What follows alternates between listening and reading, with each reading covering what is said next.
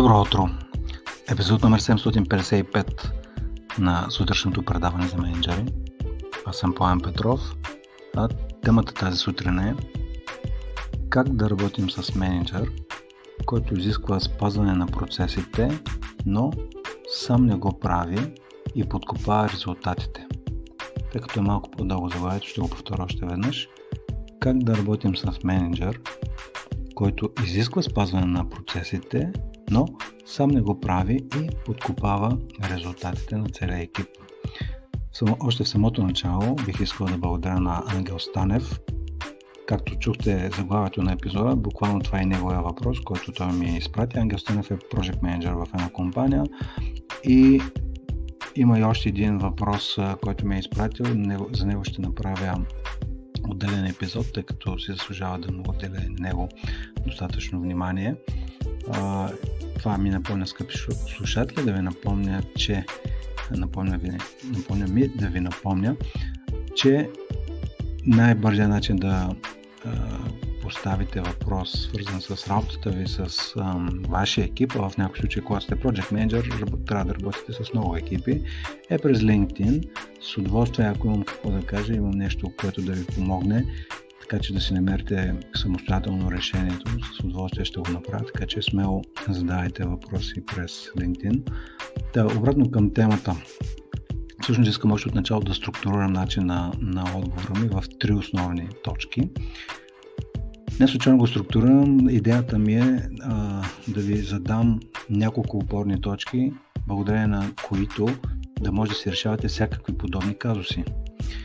И то да го направя по начин, който е лесен, разбираем, лесен за разбиране и лесен за прилагане.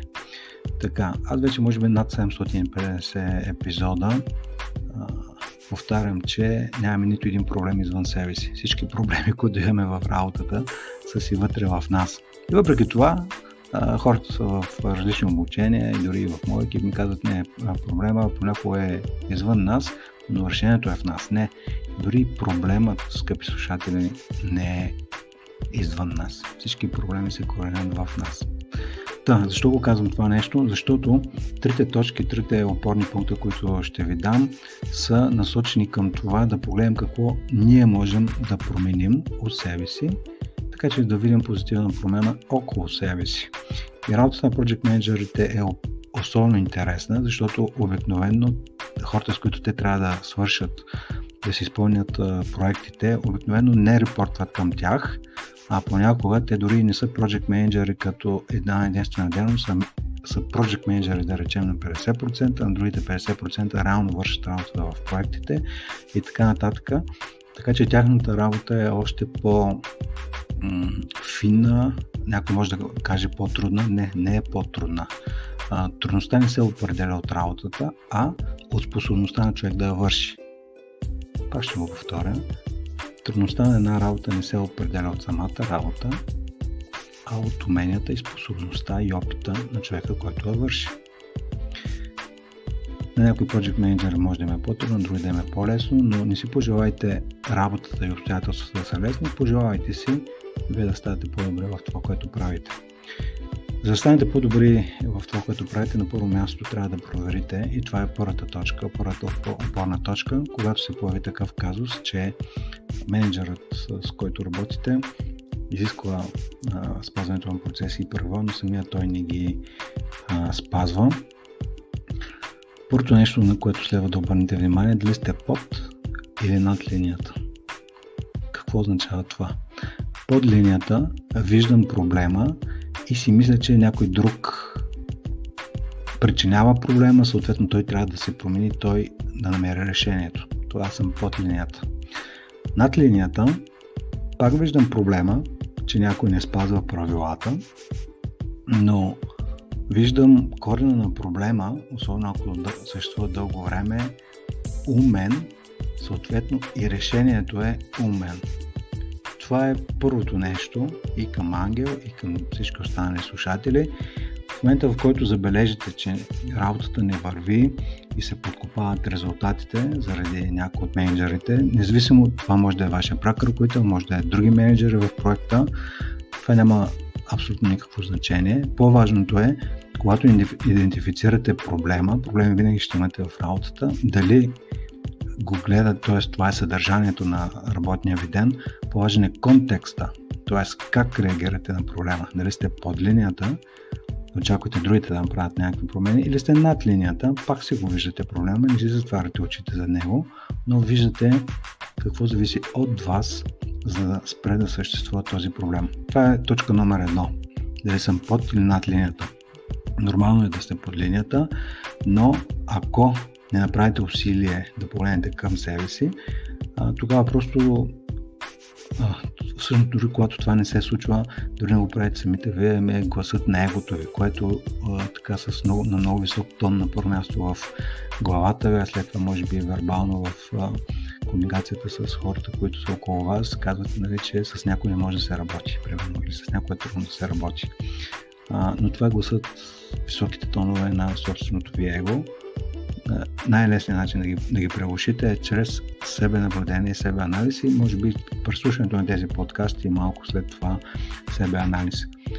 Окей, okay, казахме, виждаме го проблема, но мисля да обвинявам и да гледам, че някой, да чакам някой друг да се промени или да си фантазирам още повече. Не. Виждам го, нека да отивам над линията, това означава и поемам отговорност. Втората опорна точка, която ще ви дам, може да я е използването вече на модела, чисто технически, какво да направите така, че да не само да сте над линията, но и да идентифицирате някаква стъпка за действие.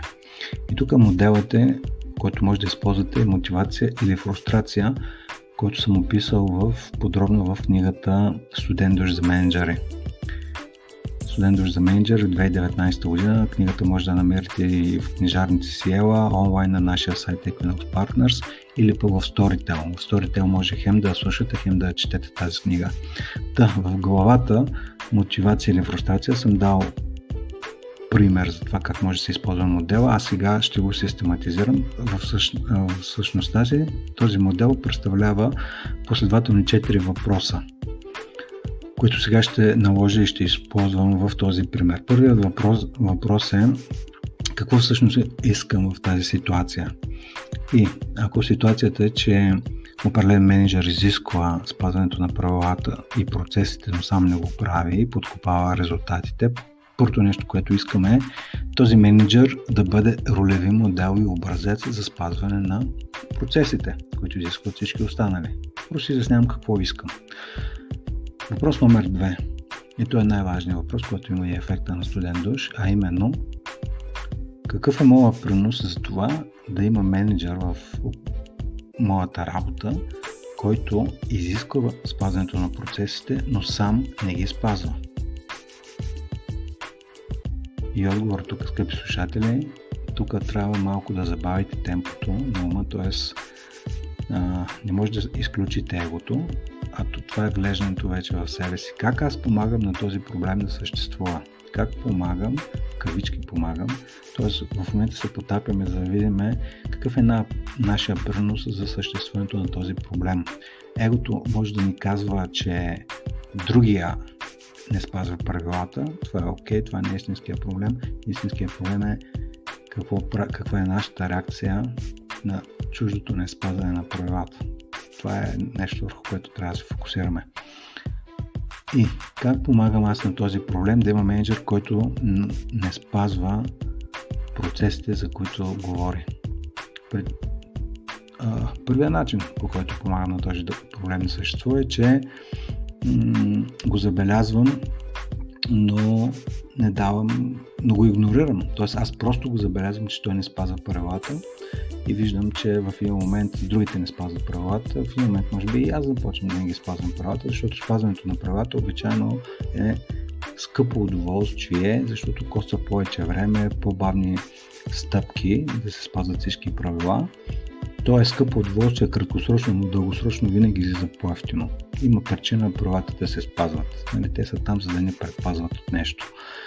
Та, номер едно е, че виждам, че той нарушава правилата, но си затварям очите. Нито давам обратна връзка и ако или водите някакъв диалог само в главата си, а не директно с човека, това е начин по който помагате на проблема да съществува.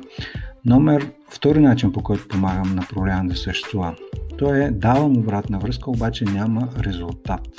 Тоест аз му казвам, че тези правила, за които говори, трябва да се спазват, но въпреки това той не ги спазва. Вторият, вторият ми начин, по който помагам на, на проблема се случва, че след като давам, съм отдал на него обратна връзка и се примирявам с това, че няма промяна. Тоест, вместо да нали, едното от решенията е добронамерено да дам обратна връзка, че това не е окей, нарушава културата, нарушава а, трудовите навици на хората, които работят в, този, в нашите проекти. Така че, ако му дам обратна връзка и той не се промени, проблемът все още си е при мен, защото реално неговото нарушаване на правилата и процесите ми пречи на мен.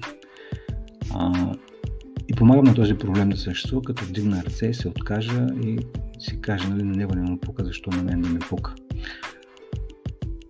Това нещо може да се преодолее естествено с проводавам обратна връзка. Тук може би на две нива може да направите корекция. Първо в начин по който давате обратна връзка. Има безкрайно много епизоди, които съм правил на, тези, на тази тема, как да давате обратна връзка. Най-важното знание е да бъде поискана. Тоест, вие дори да дадете перфектна обратна връзка, ако другия човек не я иска, нищо няма да се получи. И по учебник да давате, няма да има ефект. Дори може да има бумеранг ефект и да ви ударя в гърба и ако човека възприема обратната ви връзка като обвинение, че не си върши работата или като заяждане или още повече, че му се бъркате в неговата работа, естествено ще реагира негативно. Тук истинския въпрос, скъпи слушатели, няма да ви дам отговор на него е какво може да направите така, че другия човек да поиска обратната връзка, която ще му дадете. Тоест, първото нещо, когато давате обратна връзка, след която няма никакви позитивни промени, е, че може би не я давате по правилен начин. Може би не сте се погрежили то да поиска. И втория начин е, че понякога може да се окаже, че е дошло време за ескалация. Това е най-последното нещо, което бих аз по принцип правил, но в един момент е необходимо да се ескалира на, малко, на едно-две нива по-високо, така че този човек, тъй като неговите действия и бездействия по отношение на процесите могат да застрашат изпълнението на самия проект конкретно, а и по принцип да нарушат начина, по който вие бихте искали да работите.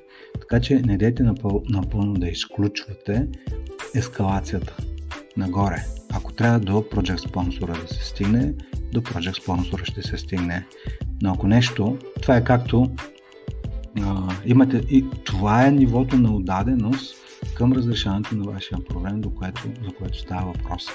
И поемането на лична отговорност, нали, не с гняв, не с говорене за гърба, а с прозрачност, дори когато ескалирате а, съответния човек, може да копирате и самия него. Тоест да е ясно, че искате прозрачност. И бих се справил само до тези две неща. Тоест, втората опорна точка, тогава когато има м- такъв проблем, някой не спазва процесите, въпреки че ги изисква от другите, е да да видите как помагате на проблема да съществува. Тоест, един е като се затваряте очите, другия път като давате некачествена обратна връзка, може би, и в един момент дори не ескалирате. И третата опорна точка в целия епизод е какво от това? Тоест, какво следва?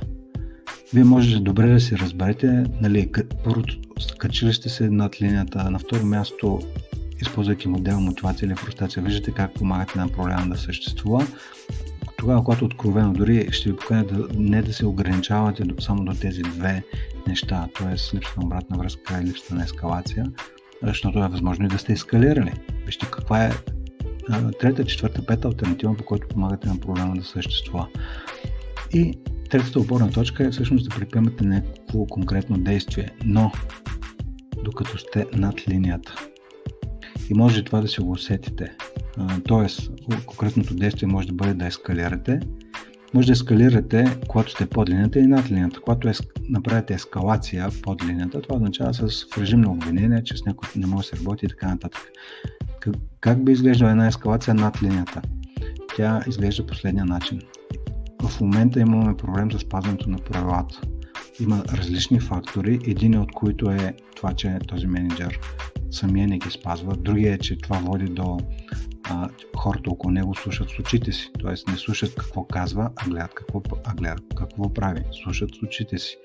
И второ, и трето, четвърто и пето. В тази ескалация всъщност, без да нападате човека персонално, а по-скоро на ниво а, нещата, които прави, които имат нужда от промяна, си ги слагате в един имейл или си ги пишете за себе си, за да, ако вербално или в среща го правите това нещо.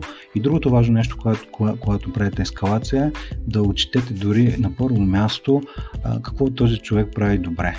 Защото той може би не спазва правилата, защото самия няма достатъчно време за това да върви по правилата. Може би е поел повече ангажименти, отколкото може да свърши. Това е едно, може би едно от най-честите обещания, които не спазваме на работното си място, а именно обещанието към себе си да не поемам повече, отколкото мога да свърша. И този менеджер, нищо чудно, да е направил точно това. Тоест, нарушава правилата, т.е. това е цената, която той плаща, за да може да свърши нещо, да му стигне времето и така нататък. Вече 16 минути и 17 секунди говоря, така че ще се опитам да затворя с едно резюме на всички неща, които казах. Най-важното нещо, скъпи слушатели, в всеки един проблем, който имате, да видите, че проблемът не е в другите, а у вас. И това го казвам с най-добро намерение. Това не означава да търсите вина в себе си, да се самообвинявате. Точно обратното. Това означава просто да поемете, да видите, че решението е във вас. В повечето случаи решенията на проблемите са в самите проблеми, когато достатъчно дълбоко вникнете. Тоест, първото нещо е да, да видите дали сте под или над линията, т.е. от какъв контекст гледате на проблема. Второто е да си отговорите на въпроса как помагате на проблема да съществува и в крайна сметка да предприемате конкретно действие с вибрацията и енергията от над линията. Това е. Благодаря още веднъж на Ангел Станев за хубавия въпрос. Има още един, който е също толкова интересен. На него ще отделя може би следващия или последващия епизод. Така че това беше за днес. Дори няма да направя опит да изрека цялото заглавие, но епизод номер 755. Хубав ден ви пожелавам и до скоро. thank you